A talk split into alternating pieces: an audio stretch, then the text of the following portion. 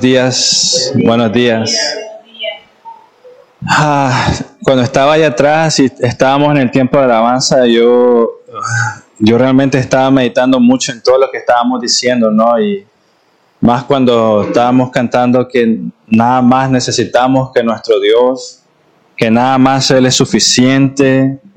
Y ahorita después terminar reconociendo que nuestro Dios es soberano y que es todopoderoso, ¿no? Toda, toda la gloria le pertenece a Él, hermanos. O sea que, mira, si hoy estás aquí con otras cosas en tu mente, si hoy hay muchas preocupaciones, si tu cerebro o tu corazón está en otro lado en este momento, arrepiéntete inmediatamente en tu corazón. No, no tengo otra forma que decírtelo porque nuestro Dios es tan bello, es tan maravilloso, su misericordia es tan grande, su bondad es tan infinita, su paciencia con nosotros, sus regalos. Realmente no merecemos estar hoy acá, hermanos, no lo merecemos, sinceramente. O sea, y, no pienses, por favor, de, no mires números, ¿verdad? Que ese es el error que cometemos, mirar números. Pero no se trata de eso, sino que se trata de reconocer sinceramente y genuinamente que no merecemos estar aquí, no merecemos abrir la Biblia, clamar al Señor y decirle, Dios soberano, Rey de lo imposible, omnipotente, misericordioso, ha sido tan bueno, no lo merecemos. Y eso es lo que vamos a, a ver hoy realmente. Así que por favor, antes que nada, oremos, oremos, porque necesitamos desparramar nuestro corazón al Señor. Mi Dios, mi Dios, eres tan bello, eres, eres tan tierno, Señor. Y nosotros somos los ciegos que nuestra mente lo sabe, tal vez hay un concepto en nuestra mente sobre uh, tu gloria, Dios, pero para ser honesto, nuestro corazón, nuestra boca, nuestras manos no lo demuestran muchas veces. Nos cuesta abrir nuestra Biblia, nos cuesta leer, Dios, nos cuesta venir y caer rendidos a tus pies, venir en oración, Dios, nos cuesta decir y confesar nuestro pecado, Dios, confesar nuestra necesidad de ti, Dios, por favor, perdónanos. Perdónanos por las veces que hemos puesto más atención a las circunstancias en lugar, Dios, de tu maravillosa, infinita gloria, Dios. Tu nombre maravilloso, Dios. Cristo Jesús, el Cordero que quita el pecado del mundo. Tu nombre maravilloso. Mi Dios, muchísimas gracias. Muchísimas gracias Dios por tenernos aquí hoy, por compartir juntos en familia, como familia en la fe, como hermanos en Cristo. Muchas gracias Señor. Amén. Ok, mis hermanos, estamos en Génesis capítulo 7. Mira, yo quiero decirle a ustedes que esto es un infinito milagro realmente. Hemos, hemos estado, hoy vamos a terminar el capítulo 7, pero es un milagro, sinceramente. O sea, ayer estaba hablando con Retzel sobre los sordos. El, eh, el domingo que viene, ellos van a terminar de leer un libro sobre catecismo. O sea, ellos han visto 52 temas hasta, hasta este momento. Y eso es algo maravilloso, para serles honestos. Y el hecho de que nosotros eh, hayamos pasado hasta el capítulo 7 de Génesis, yo sé que tal vez no pueda parecer como algo grande, pero sí lo es. Porque con algunos que ustedes que he hablado, sé que nunca han escuchado Génesis de la manera como lo hemos estado viendo, pero también decirles de que llegar hasta este punto y ver todas las cosas que nos ha mostrado el Señor por medio de su palabra en estos siete capítulos es, es algo maravilloso porque la gente solo se va al Nuevo Testamento, ¿no? Pero hemos estado viendo tanto la misericordia de Dios, la gracia, su plan, su soberanía, y hoy vamos a ver su poder, su justicia. Y hoy, hoy va a ser algo que yo espero y ruego que si venías desanimado, hoy lo que escuches te anime y tal vez y vayas con un temor santo en tu corazón, un temor bueno, ¿no? De, de, quién es el Señor. Esa es mi meta hoy. Así que recordemos, hoy vamos a estar en, en Génesis 7 del 6 al 24. No vamos a tocar cada uno de los versículos, pero sí vamos a, a abarcar la idea general de estos versículos. Y hasta el momento quiero pedirles que recordemos el tipo de obediencia que ha tenido Noé hasta este momento, ¿no? ¿Qué cosas ha pasado Dios le ha advertido que viene el diluvio en siete días, que lo miramos la semana pasada, que estaba por venir, y Noé entró al arca en obediencia. Entró al arca en obediencia. No, el Señor le dijo, ve y entra. Eh, él al escuchar que el diluvio vendría en siete días, mira, piénsalo, no ha llovido hasta esta altura. O sea, esta es la primera vez que las puertas de los cielos se van a abrir y va a caer agua de los cielos. Entonces debes de pensar que no es como nosotros, ¿no? Nosotros tal vez tenemos el plan de salir de nuestra casa y de repente cuando miras y va saliendo hay una nube, ah, la va a llover. No, uno, uno sabe más o menos, o sea, incluso allá donde vivo yo, ya un muchacho me dice, si mira las nubes por ese lado va a caer un aguacero por acá. Entonces ya la gente lo sabe, pero Noé no tenía eso, o sea, Noé no tenía esa advertencia de los cielos para decir, va a caer un aguacero, metámonos rápido al arca. No tenía algo por el estilo. Eh, seguramente ninguna nube se miraba en el horizonte, sino que a lo mejor podemos decir que incluso Noé entró al arca con mucho sol. A lo mejor hacía mucho calor, ¿no? A lo mejor este, él de tanto trabajar decía, ¿cómo va, ¿cómo va a venir agua si mira lo caliente que está esto? Pero Noé trabajó en el arca por fe y entró en el arca por fe. Debes de recordar eso. Noé trabajó en el arca por fe porque no había señales de lluvia por ningún lado y entró en el arca por fe porque el Señor le dijo en siete días va va a llover, voy a romper los cielos. Noé entró en el arca porque confió en la advertencia del Señor. Aunque era algo que él no miraba venir, que él no sabía que iba a venir, entró en el arca porque confiaba en el Señor. Y más que eso todavía, confió en que el Señor lo iba a cuidar. Confió en que el Señor lo iba a proteger. Entonces en cada paso y decisión que Noé tomaba, caminaba por fe. Y muy importante, hermanos, recuerden esto, no caminaba por sus emociones o sus sentidos, ¿no? Es como cuando ustedes tienen frío, ustedes van y agarran una colcha, pero él no tenía eso, no miraba la lluvia y él, él fue y entró al arca por obediencia, caminaba por fe y no tanto porque estaba pensando, ¿será o no será? Emociones, él estaba concentrado en una sola cosa y era su Señor.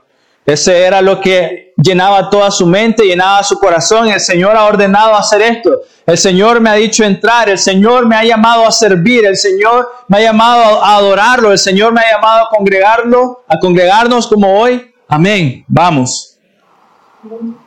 Y así que déjame preguntarte hoy, ¿en qué está puesta tu mente en este momento? Cuando te levantaste de tu cama, estabas haciendo tu café de la mañana o tu desayuno, no sé.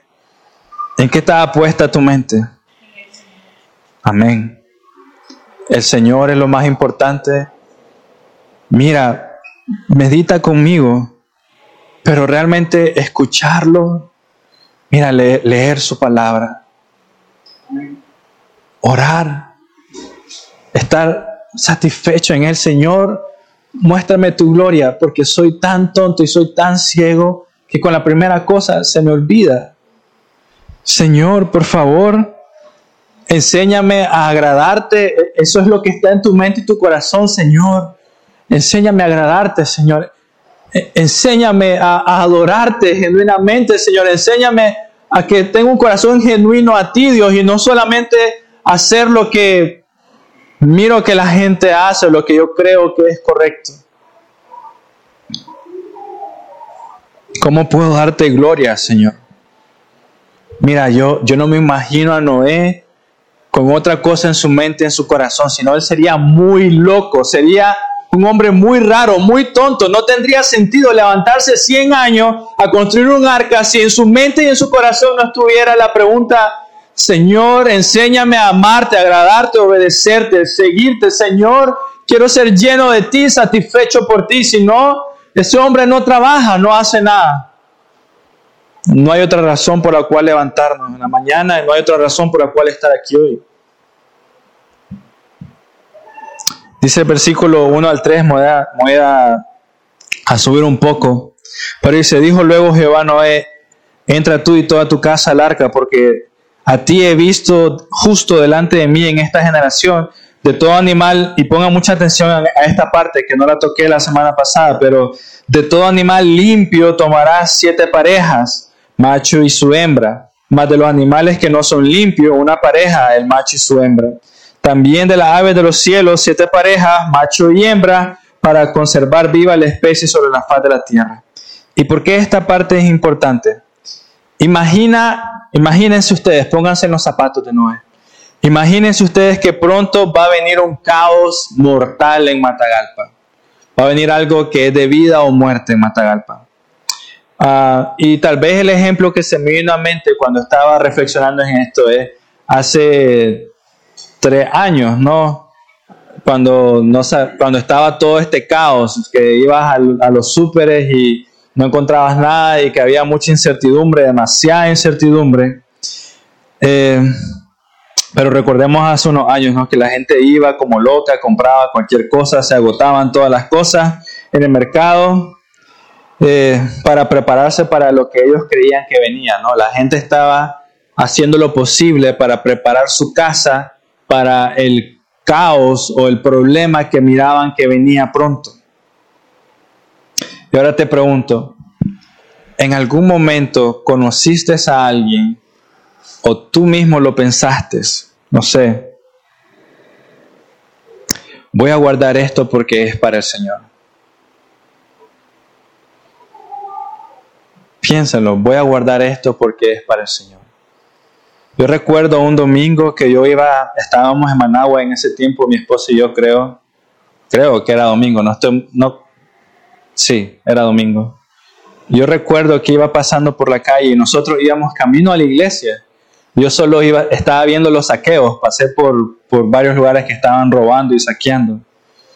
Y yo solo dije, qué, qué, qué contraste más grande, o sea, ver gente sacar de todo de ahí y nosotros camino a la iglesia. Pero piénsalo por un momento. A lo mejor escuchaste o viste a alguien decir o diciendo como Noé, trayendo la situación que Noé tiene delante de él. Voy a asegurarme de guardar esto para honrar al Señor. Y el resto lo usaré mejor, de la mejor manera posible para sustentar mi familia o cuidar mi familia. ¿Por qué lo digo? Dios le dio la orden a Noé de guardar todo animal limpio y es porque más adelante Noé iba a ofrecer sacrificio, iba a ofrecer sacrificios al Señor. Pero mira lo que está pasando en el corazón de Noé. Dios le está diciendo, Noé, todavía no busques nada de comida para ti, trae los animales porque los vas a ocupar para dar gloria a mi nombre, para poner sacrificio para mí después, para agradecer por lo que yo he hecho, por haberte cuidado. Piensa un poco en Noé, piensa en lo que tú harías si estuvieras en sus zapatos. ¿Sabes lo que viene? ¿Sabe? Noé sabe que todo el mundo va a morir.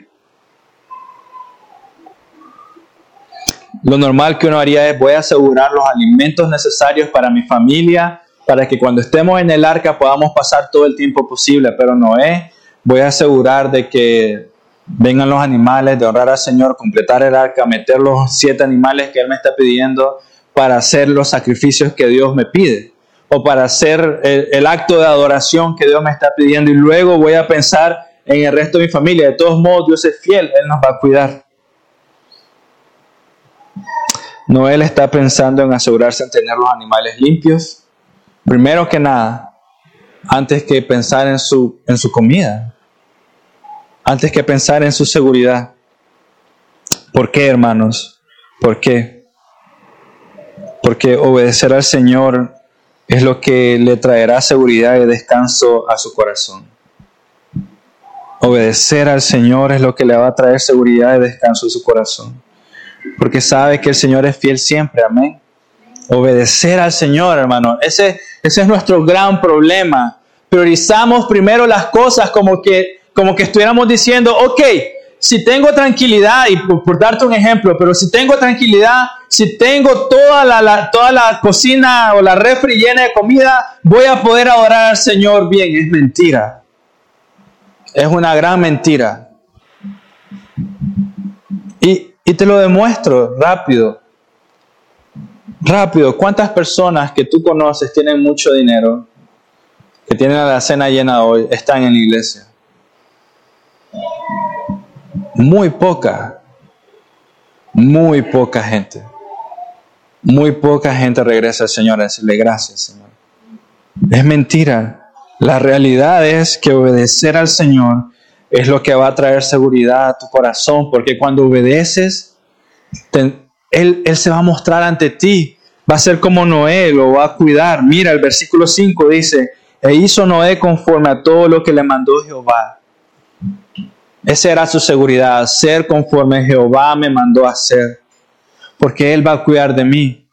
Que lo que yo puedo hacer, traer comida, alimento, se puede podrir en un día para otro. Es como el, pueblo de Israel yendo a buscar el maná en el séptimo día, que era el día de descanso. Querían más, querían más, querían más.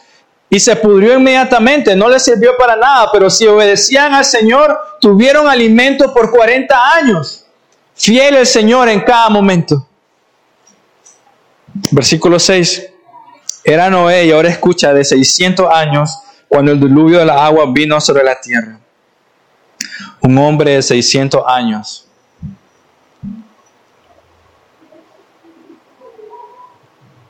Un hombre de 600 años que todavía se tomaba la molestia de obedecer al Señor al pie de la letra. Un hombre de 600 años que se tomaba la molestia, que realmente no es una molestia, ¿no? Pero de obedecer al Señor al pie de la letra, de asegurarse de cumplir la ordenanza de su Dios. Una y otra vez, hermanos, la Biblia dice y nos muestra de Noé, e hizo Noé conforme a todo lo que le mandó Jehová. A pesar de todas las dificultades que hemos visto, a pesar de toda la burla que probablemente tenía, a pesar de que sinceramente estaba viejito, 600 años.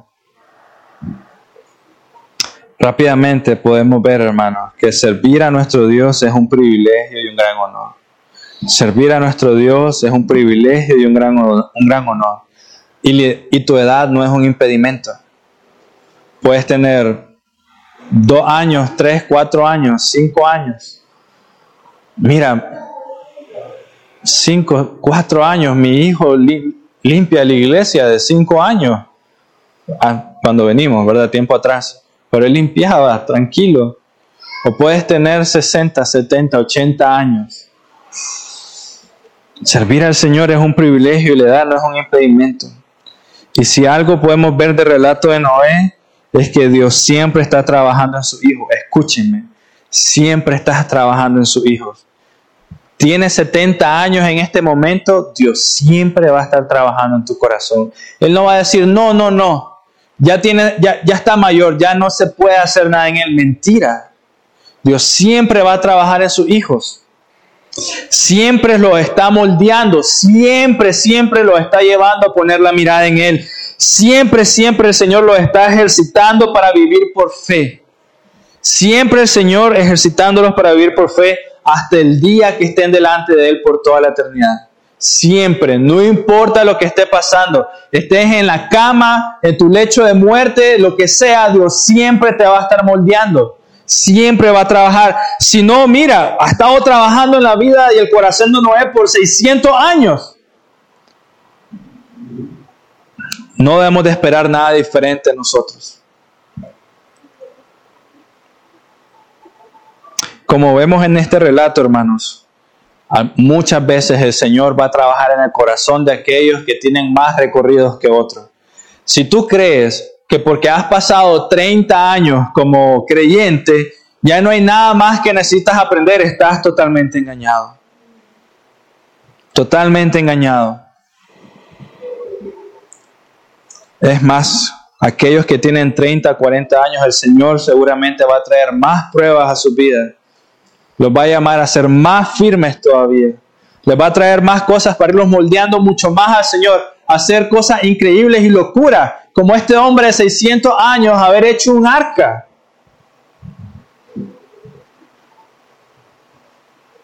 Y todas esas pruebas, hermanos, son para que recuerdes siempre colocar la mirada en Dios. Siempre. Mira, ¿qué hubiera pasado? Imagina, imagina esto. Noé completó el arca, mira la cosa imponente, porque sería algo imponente y grande. Y luego dice Noé, ala, mira lo que hice y, sentirse bien con él mismo, o sea, el orgullo en su corazón, mira qué cosa, pero no lo escuchas. Más bien escuchas al Señor empujándolo a entrar. Más bien lo ves a cada rato él dependiendo de Dios.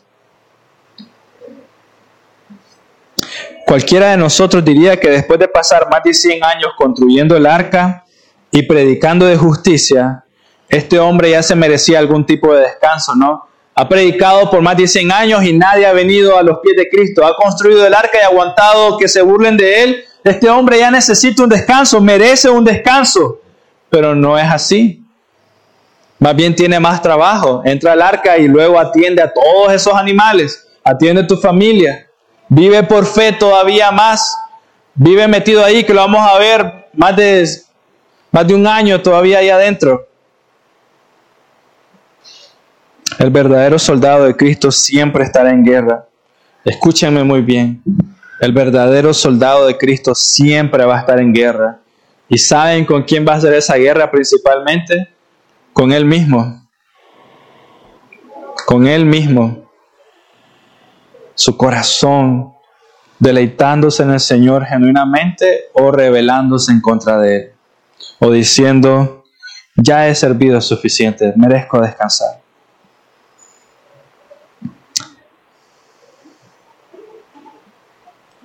Es una mentira, hermanos, creer que porque eres mayor, porque ya has servido al Señor, porque ya has obedecido en el pasado, estás exento de seguir haciéndolo hoy. Es una mentira. Es una gran mentira. Mira, si alguien podía decir eso era Noé. Pero aún así no lo escuchas. Si me puedes acompañar con tu Biblia, Deuteronomio capítulo 10, versículo 12. Deuteronomio capítulo 10, versículo 12.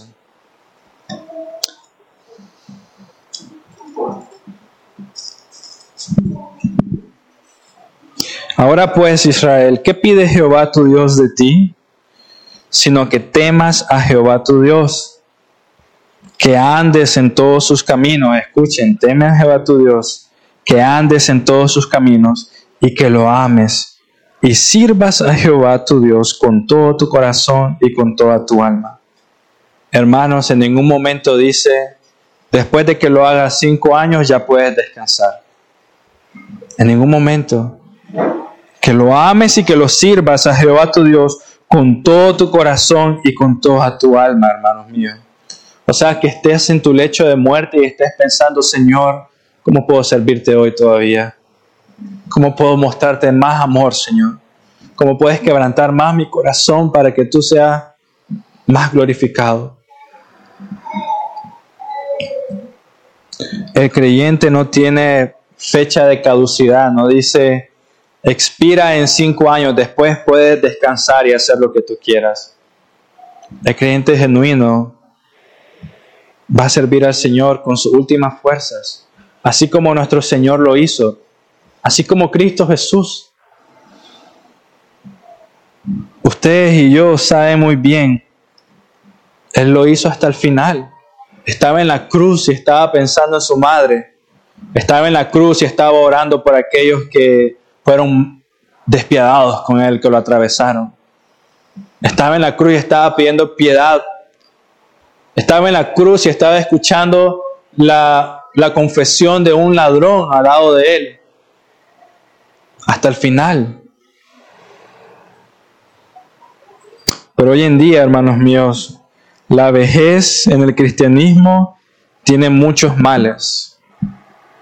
Muchos males hace que los hombres sean más perezosos en lugar de ser más activos y agresivos para el Señor. Hace que los hombres se vuelvan más orgullosos y no tiene sentido porque deberían de volverse más humildes. Hace que los hombres se vuelvan más malhumorados y todos enojados y, como que no querés ni estar con ellos en lugar de convertirlos como hombres más agradecidos por toda la paciencia que ha tenido el Señor con ellos.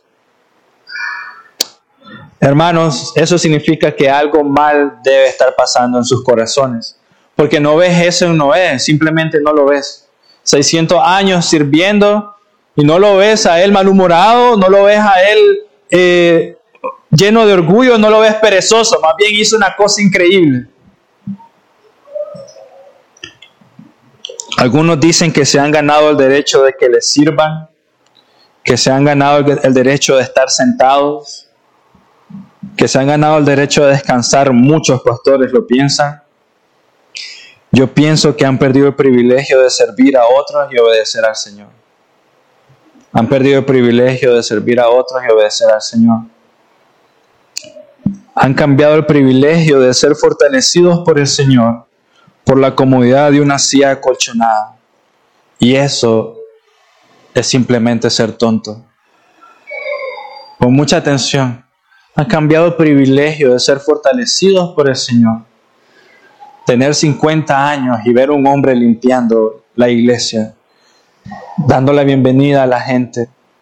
Y a lo mejor con, no sé, cómo, con problemas de hueso, con sus reumas o cosas por el estilo, que le duelen los pies, pero ahí está sirviendo y luego terminar ese día diciendo, gracias Señor porque me fortaleciste para saludar para orar por mis hermanos porque pude hacer lo que me has llamado a hacer.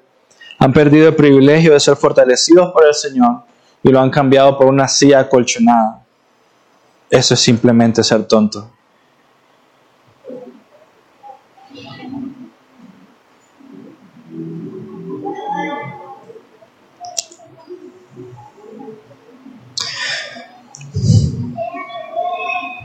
Hermanos, incluso en nuestro último momento de aliento, cuando estemos a punto de morir, nuestro deber debe ser llevar la mirada de la gente al Señor.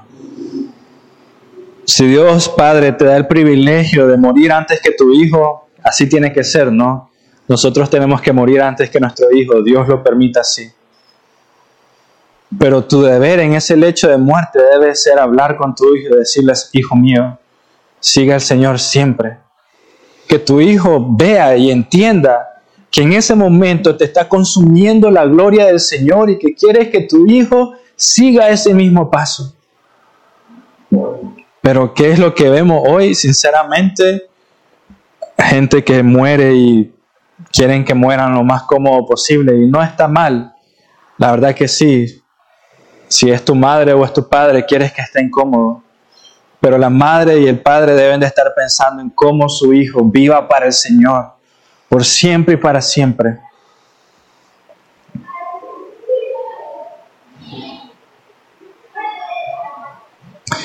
Regresemos a la idea del comienzo. ¿No sabes que el mundo está a punto de destruirse? Y lo que normalmente nosotros haríamos si el mundo se estuviera cayendo a pedazos es agarraríamos las cosas de mayor posesión que tengamos que podamos llevar con nosotros. Eso es lo normal, ¿no? O sea, si pudieras llevarte a tuto un carro, lo, lo harías, pero no se puede. Pero agarras tus cosas de mayor posesión contigo. Pero mira, con todo lo que hemos leído hasta el momento de la vida de Noé, es muy probable que Noé se haya deshecho de todas las cosas que él consideraba tesoros para cumplir lo que el Señor le había mandado hacer. Estoy seguro de ello. No mira, o sea, yo me imagino a Noé, yo no me imagino a Noé con 30 maletas de ropa y de cosas para cambiarse mientras estuviera en el arca. Lo que le interesaba era obedecer al Señor. Así que hermanos, servir al Señor y obedecerlo debe ser más precioso a nuestras almas que todas las riquezas que este mundo puede ofrecer. Y mediten en ello. Servir al Señor, obedecerlo debe ser más precioso a tu alma que cualquier riqueza de este mundo. ¿Y sabes por qué? Porque esas riquezas se pudren, se marchitan, se pierden, se las roban. Pero un corazón que se deleita en el Señor, eso dura por la eternidad. Dice el versículo 11 del capítulo 7 de Génesis. El año 600 de la vida de Noé, en el mes segundo, a los 17 días del mes, y ustedes tienen que apreciar esa, ese detalle. O sea, miren cómo lo dice. En el año 600 de la vida de Noé, en el mes segundo, a los 17 días del mes, Aquel día fueron rotas todas las fuentes de la grande abismo y las cataratas de los cielos fueron abiertas. Cuando uno recuerda así de, de detalle, mes, fecha, día, es porque algo muy importante sucedió, ¿no? Algo, aquí pasó algo muy grande, se rompieron todas las fuentes de los grandes abismos y las cataratas de los cielos fueron abiertas. ¿Quién hizo eso? El Señor. Ya lo había advertido, lo voy a hacer, métete al arca. Así que vemos dos cosas. Dios es, es quien retiene la fuerza de las aguas. Dios es también quien cuida a sus hijos. Ahí están pasando dos cosas al mismo tiempo. Viene la destrucción, pero a pesar de esa destrucción Dios está demostrando, yo tengo el control, yo cuido a mis hijos. Y regreso al inicio. Tu tranquilidad, la paz de tu corazón, la seguridad que anhelas, no la encuentras en acumular cosas, la encuentras en obedecer al Señor. Ahorita Noé debe haber estado diciendo, uff, menos mal que le hice caso.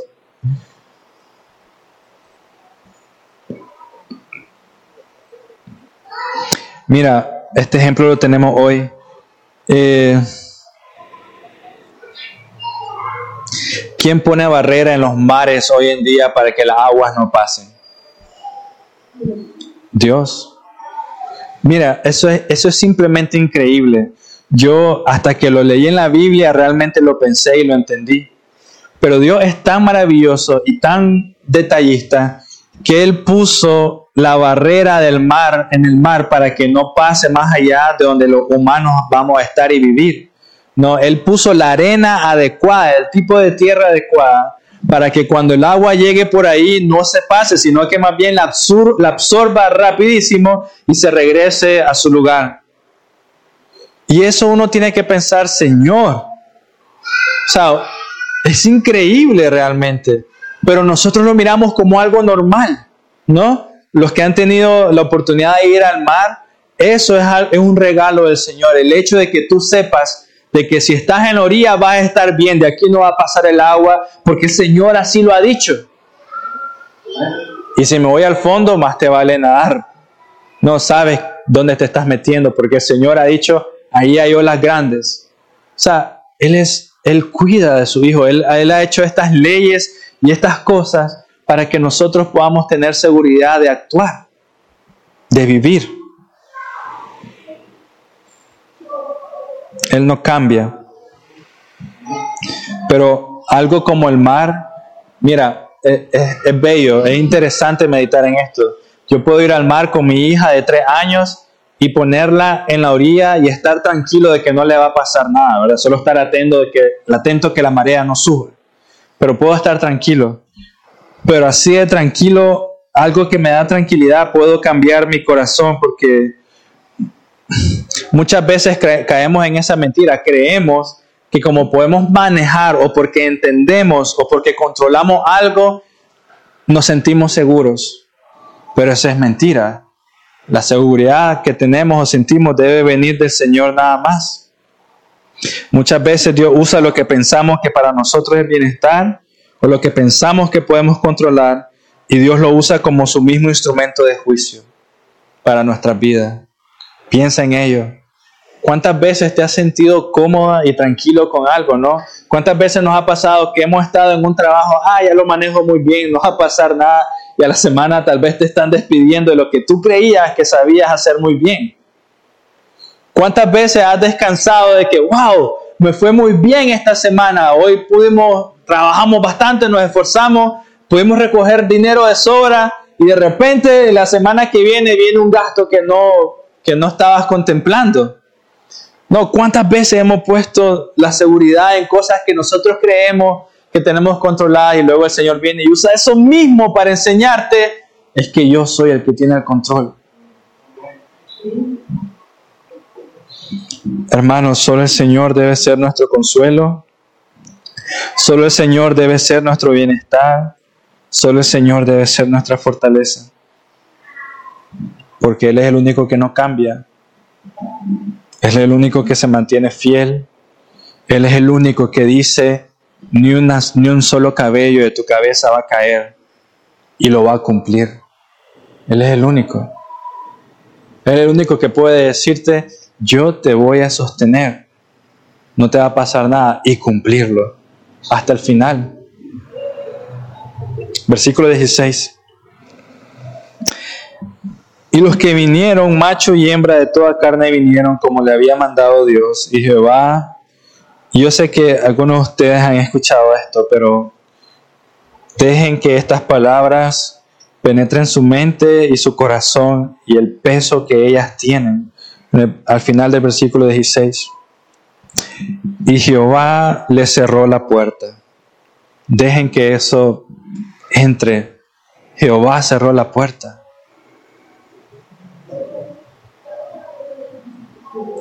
Mira, esa puerta debió haber sido muy grande. Por lo menos debió haber sido tan grande como para dejar entrar al animal más grande que pudo haber pasado ahí. ¿Y qué es el animal más grande que crees que pudo haber pasado en el arca? ¿Cuál sería? El elefante. El elefante. Ya sea que haya sido un elefante ya grande o un elefante chiquito, igual es grande. Entonces, tuvo que haber sido un animal grande, una puerta grande. También debemos de pensar en el trabajo que hizo Noé. Si alguna vez has intentado impermeabilizar el techo de tu casa, ¿no? Te preparas para el invierno, compras las pinturas y compras los, el tapagoteras. Si has trabajado en eso, tú lo has hecho, no quieres ahorrarte dinero, no quieres pagarle a alguien que lo haga. Es fácil, uno lo puede hacer y realmente lo puedes hacer. Pero si te ha pasado como a mí cuando lo haces, luego te bajas y viene la lluvia y ¿qué sucede? Siempre hay una gotera. Gracias. Siempre hay una gotera. Siempre. Y, era, ahora es por el otro lado, ¿no? Te, te aseguraste de tapar la que, la que sabías que está, pero luego viene otra por otro lado y uno se estresa porque siempre te sucede. Pero ahora imagina Noé, una gotera para ellos era fatal. Era fatal. Y eso solo nos muestra que Dios no solo cerró la puerta, o sea, no solo cerró la puerta, selló cualquier cosa que pudiera perjudicar la vida de sus hijos. Él cuida cada detalle, cualquier cosita, cualquier mala medida, ahí Dios, ¡pum!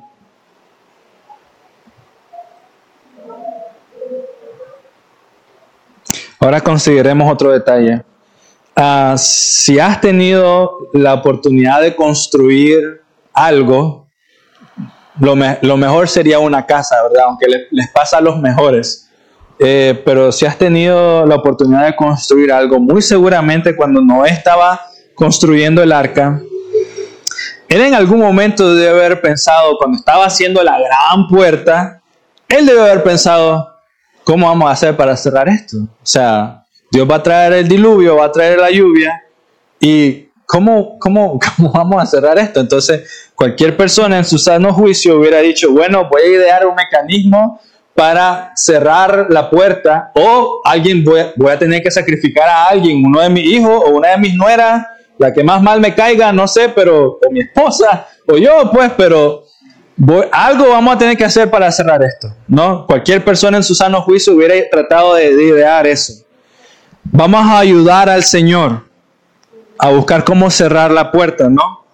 O más bien vamos a asegurarnos de que yo sobreviva, ¿no? Y vamos a cerrar, a buscar cómo cerrar bien la puerta. Pero no fue el caso de Noé. Noé fue obediente hasta en la forma de construir la puerta del arca. No escuchas de Noé, Señor, ¿y cómo vamos a cerrar la puerta? Señor, pero mira, estoy haciendo esto y, pero, o sea, no escuchas de él duda como, ya viene el diluvio, Señor, este, no me has dicho cómo vas a cerrar la puerta. O sea, incluso Noé entra al arca con su familia siete días antes del diluvio y, no están ellos pensando, y, y, la, pero mira la puerta, Señor, se va a meter el agua, ¿cómo vamos a hacer?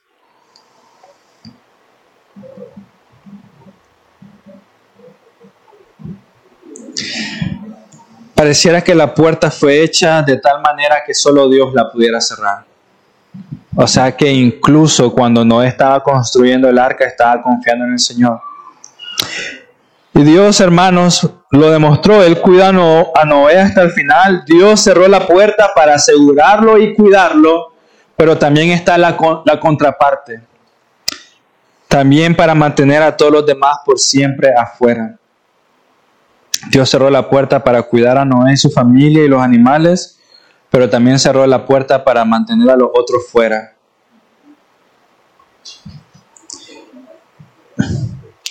Y Hoy si la iglesia, las iglesias cuando escuchan esto, no tiene sentido en sus cabezas. No, es como que todos te quieren predicar de Dios como amor, amor, amor, amor, pero ¿cómo puedes reconciliar o explicar el hecho de que Dios cerró la puerta para que millones y millones de personas mueran? Y de repente tienes a personas que vienen y te preguntan, ¿cómo puedes adorar a un Dios que te pide y luego se inventan cualquier mentira. Y, si, y si nos ponemos en este ejemplo, ¿cómo puedes adorar a un Dios que no le, no le molesta que se mueran millones de personas? No, y, de repente agarran eso para inventar más cosas, inventar más cosas, inventar excusas, inventar excusas para no seguir al Señor, pero no es cierto. No es cierto, hermanos. No dejen que esa mentira los haga sentir mal o que los acorrale como pensando, ah, ¿cómo le contesto? No es cierto. Dios hizo y hace todo para que las personas lo conozcan. Dios hizo y hace todo para que las personas lo conozcan. Mira, Dios mostró su gracia y su poder por medio de Adán y Eva y todos en el tiempo de Noé sabían eso. Dios se llevó a Enoch, le mostró misericordia y todos en el tiempo de Noé sabían eso. Todos habían escuchado y sabían la promesa de Génesis 3.15, decidieron no hacerle caso y no esperar. Dios usó a Noé como pregonero de justicia por más de 100 años. Dios usó la misma arca como para mostrar quién era Él y aún así nadie quiso escuchar. Así que yo te pregunto, ¿realmente Dios fue malo? Nadie quiso escuchar. Nadie.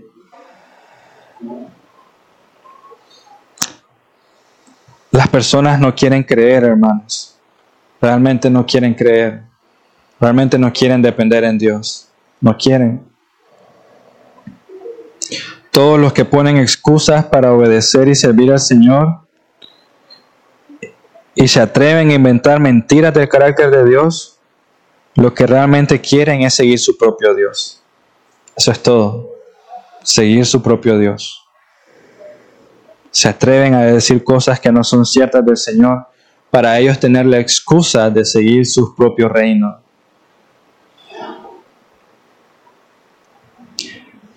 En los evangelios hay un ejemplo claro y es el de las vírgenes, Mateo 25. Había algunas vírgenes esperando a sus señores y unas tenían aceite suficiente y otras no tenían lo suficiente para hacer vela y esperar a su, a su esposo. Y entonces luego llegó el esposo, llegó tarde, ¿verdad? Llegó en la noche. Y habrá como estas mujeres insensatas que van a llegar tarde a la fiesta de boda, que van a llegar tarde y la puerta va a estar cerrada. Y van a gritar, a gritar, Señor, Señor, ábrenos, estábamos esperándote. Pero el Señor les va a responder como le dijeron a, a las novias insensatas, de cierto, de cierto os digo que no os conozco, porque no estaban preparadas. No estaban preparadas, no, no estaban esperando realmente. Versículo 17 y versículo 18 de Génesis 7. Y fue el diluvio cuarenta días sobre la tierra y las aguas crecieron y alzaron el arca y se elevó sobre la tierra. Y subieron las aguas y crecieron en gran manera sobre la tierra y flotaba el arca sobre la superficie de las aguas. Entonces, hermanos, meditemos. Lo que para los incrédulos es un olor de muerte, para muerte, para los fieles es un olor de vida para vida. Y esto es lo que esto significa. Eso fue el arca para todas las personas. Para los que creyeron, el arca, por más feo que oliera adentro, era un olor de salvación. Era un olor de estamos a salvo. Pero para los que estaban afuera, el arca fue algo de perdición. ¿Por qué? No creyeron. Hermanos, de la misma manera funcionan las escrituras. Y de la misma manera funcionan ah, cada vez que tú te enfrentes a situaciones difíciles, cada vez que tú te sientas como puesto a prueba. Las escrituras y las pruebas funcionan para que tú te des cuenta de dónde está tu corazón. Para el creyente va a ser un olor fragante porque las escrituras te van a hacer depender más y más en ella y en sus promesas. Las pruebas te van a hacer aferrarte más y más al Señor. Agarrarte duro y no soltarte jamás. Vas a reconocer tu incapacidad, tu insuficiencia y vas a decir, Señor, sálvame. Y Él ciertamente lo hará. Pero para el inconverso es un olor de muerte las escrituras. Y las pruebas son excusas para apartarse. Versículo 21, versículo 24. Murió toda carne que se mueve sobre la tierra. Escucha qué específica que es las escrituras. Y así, así de aves como de ganado y de bestias y todo reptil que se arrastra sobre la tierra y todo hombre, todo, todo lo que tenía aliento de espíritu de vida en sus narices, todo lo que había en la tierra murió.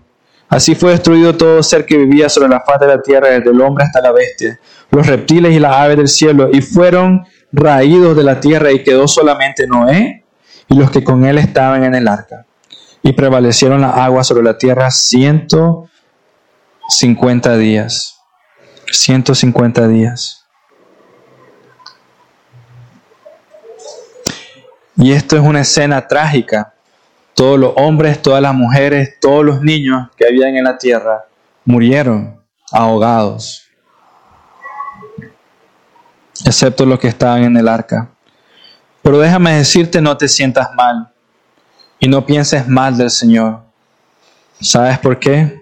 Acompáñame Lucas capítulo 17, versículos 26 y 27. Lucas capítulo 17, versículos 26 y 27.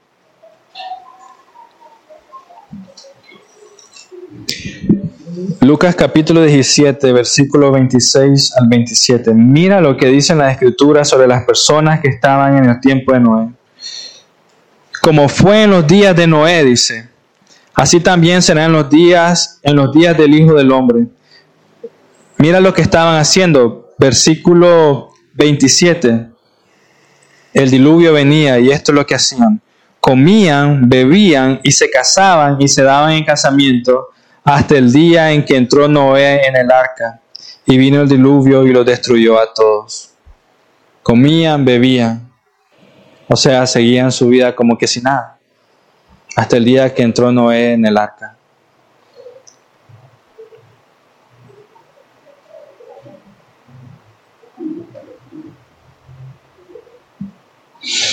Hermanos, ese versículo nos muestra lo que pasa cuando minimizamos la palabra de Dios. Vamos a tener el mal frente a nosotros, en nuestras propias narices.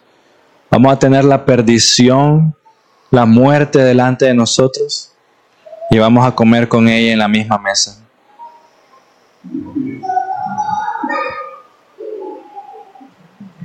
Y al final todos ellos se dieron cuenta de que estaban equivocados cuando ya era demasiado tarde. Era demasiado tarde. Estaban comiendo y bebiendo, dándose en casamiento. Y luego se dieron cuenta del error que habían cometido y era demasiado tarde porque el Señor había cerrado la puerta. Ya no iba a abrirse.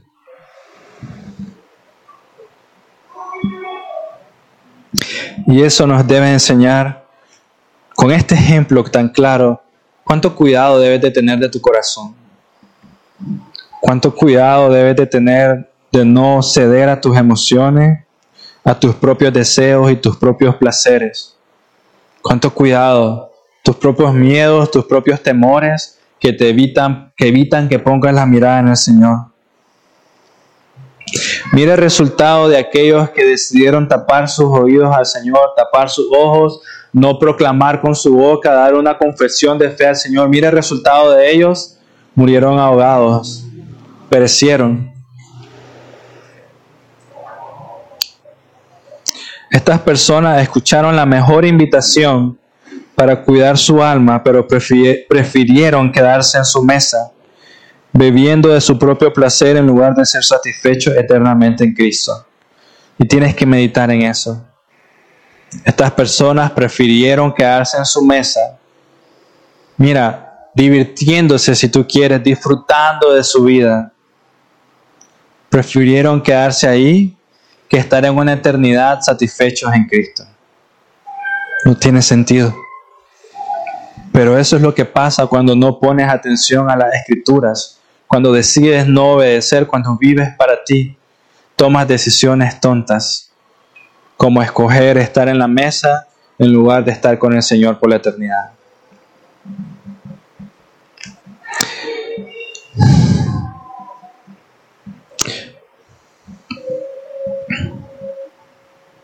si nosotros hubiéramos estado en los, días de Noé, hermanos, después de todo lo que les he dicho, ¿no? La, la escena es bastante trágica. Pero ahora les pregunto, tal vez para traerlo de una forma práctica a nuestras vidas. Si tú hubieras estado en los días de Noé y si tu trabajo hubiera sido solamente pasarle los clavos a Noé, ese fue tu trabajo por 100 años. Noé, aquí te va un clavo. Noé, aquí te va otro clavo. Nada más pasarle los clavos al hombre. Te pregunto, hermano, ¿hubiera sido suficiente? ¿Sí? Si hubiera sido ese su trabajo, hubiera sido suficiente. Aunque sea pasar los clavos, hubieras entrado al arca. O sea, hubieras creído en fe. Aquí está así, aquí está todo lo que quieras. Te faltó allá no de meter el otro clavo para que esté muy bien hecho esto y no se mete el agua. Igual debemos de meditar en la iglesia. No es diferente con la iglesia de hoy. Si tu trabajo es limpiar, si tu trabajo es enseñar, si tu trabajo es la alabanza, acomodar las sillas, eh, es suficiente, ¿no? Eh, si tu trabajo hubiera sido llevarle la comida a Noé todos los días, ¿no? Como se acostumbra aquí en el campo. Hay un amigo mío con el que trabajo por mi casa a mí me da mucho gusto ver a su esposa todos los días llevándole la comida. Yo, no falta, pues. El día que no llega la comida, yo sé que están peleados. Pero, ah, pero así, ¿no? Aunque ese sea tu trabajo, es suficiente. Es suficiente. Estoy sirviendo al Señor, estoy obedeciendo, estoy construyendo lo que Él me envió. Hermano, Dios nos mandó aquí y Él está haciendo esta iglesia. Y el trabajo más mínimo, sea cual sea, no debe, tu mente no debe estar puesta en, ah, solo estoy viniendo a hacer esto. Tu mente debe estar puesta, estás ayudando a, servir, estás sirviendo en la iglesia de Dios. Eso debe, o sea, es un privilegio. Es un privilegio, no hay rango. O sea, ustedes no me ven a mí solo predicando. Es un privilegio, cualquier cosita cualquier cosita, cambiar una bujía de luz, hermanos, lo, más mínimo hubiera sido suficiente. Eh, si hubiéramos ustedes y yo estado en el arca, el más mínimo trabajo es suficiente con tal de estar contigo en el arca, Noé. El más mínimo trabajo es suficiente con tal de estar aquí con ustedes, adorando al Señor juntos. Así que para terminar, hermanos, Noé vivió para Dios y vivió para las cosas que no se ven, no por lo que él miraba, porque de nuevo, él no miraba las nubes venir, ¿no? Vivió para Dios y por las cosas que no se ven. O sea que la pregunta para ti es, ¿por qué, ¿por qué estás viviendo hoy? ¿Estás viviendo para la eternidad? Tu corazón, tu mente, tus ojos, tu deleite está en que vas a estar en la eternidad con tu Dios, disfrutando con Él en su mesa, alabándolo con los ángeles, gritando, diciendo, Santo, Santo es el Señor, mi Dios, qué privilegio estar delante de tu presencia, mi Dios, qué regocijo para mi corazón. Oh, tu mente está puesta en las cosas que se ven.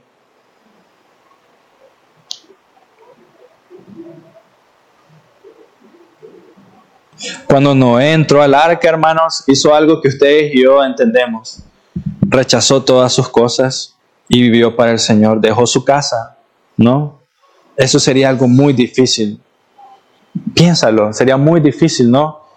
Dejar tu casita atrás, te has esforzado, has construido, no sé, pero sigo al Señor. ¿Por qué? Él es el mayor tesoro que vas a tener. Él es lo más, lo más precioso, lo más maravilloso. Él va a satisfacer tu corazón más que mil casas que estén bajo tu nombre. Él va a satisfacer todo, Él va a llenar todo. Él te vas a dar cuenta y vas a decir, ¿cómo fui tan tonto en pensar en estas cosas y no ver la preciosura de mi Dios? ¿Cómo fui tan tonto de no, de no verlo, de no vivir para Él, de no disfrutar esto? ¿Cómo fui tan tonto de, de poner otras cosas antes, de, antes que Él?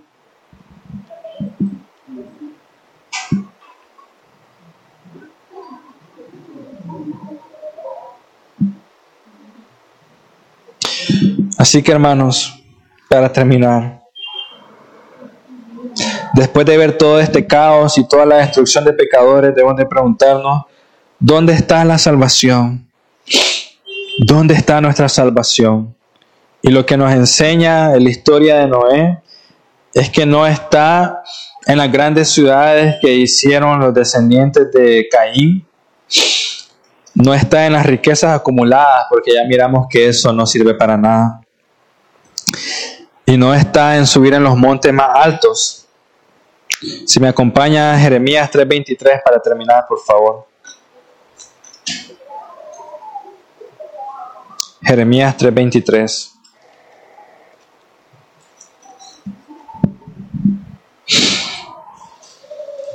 Ciertamente, vanidad son los callados y el bullicio sobre los montes.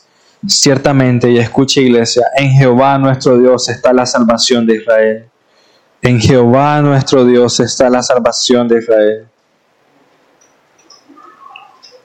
Así que iglesia, quiero preguntarte, ¿qué más necesitas para abrir tus ojos? ¿Necesitas calamidad? Mira, ya nos dimos cuenta que ni la mayor calamidad del mundo va a abrir tu ojo y tu corazón al Señor. ¿Necesitas riquezas? Ya nos dimos cuenta que ni la, todas las riquezas del mundo van a abrir nuestros ojos al Señor. Necesitas venir a Él. Necesitas venir a Él. Él, solo Él, en Él hay vida. Solo en Él hay todo lo que requieres para creer y entrar al arca, para obedecer y permanecer fiel. Solo en Él. Así que necesitas venir a Él. Necesitas entregarte a Él. Necesitas confiar en Él. Y nada más. Y nada más, hermanos. Oremos. Señor Dios, gracias. Gracias, Señor. Gracias porque eres paciente y bueno con nosotros. Perdónanos, Señor, por favor, perdónanos, porque nos hemos dejado vencer, Señor, nos hemos dejado llevar por nuestros deseos. Perdónanos, Padre. Regresa el gozo de la salvación a nuestra mente, nuestro corazón, nuestras manos, Señor, nuestras bocas que proclamen tus maravillas, Señor, lo necesitamos. Haznos abrir nuestro ojo a quien tú eres verdaderamente, Señor, y no solo a conformarnos con algo tan pequeño, mi Dios pero también entender que lo más mínimo de ti es una abundancia para nuestra vida, nuestros corazones, que sería suficiente para satisfacer los corazones de tantas generaciones, Dios. Una sola palabra de tu boca. Tú eres suficiente y maravilloso para nuestra vida, mi Dios. Perdónanos por las veces que no hemos caminado así. Amén.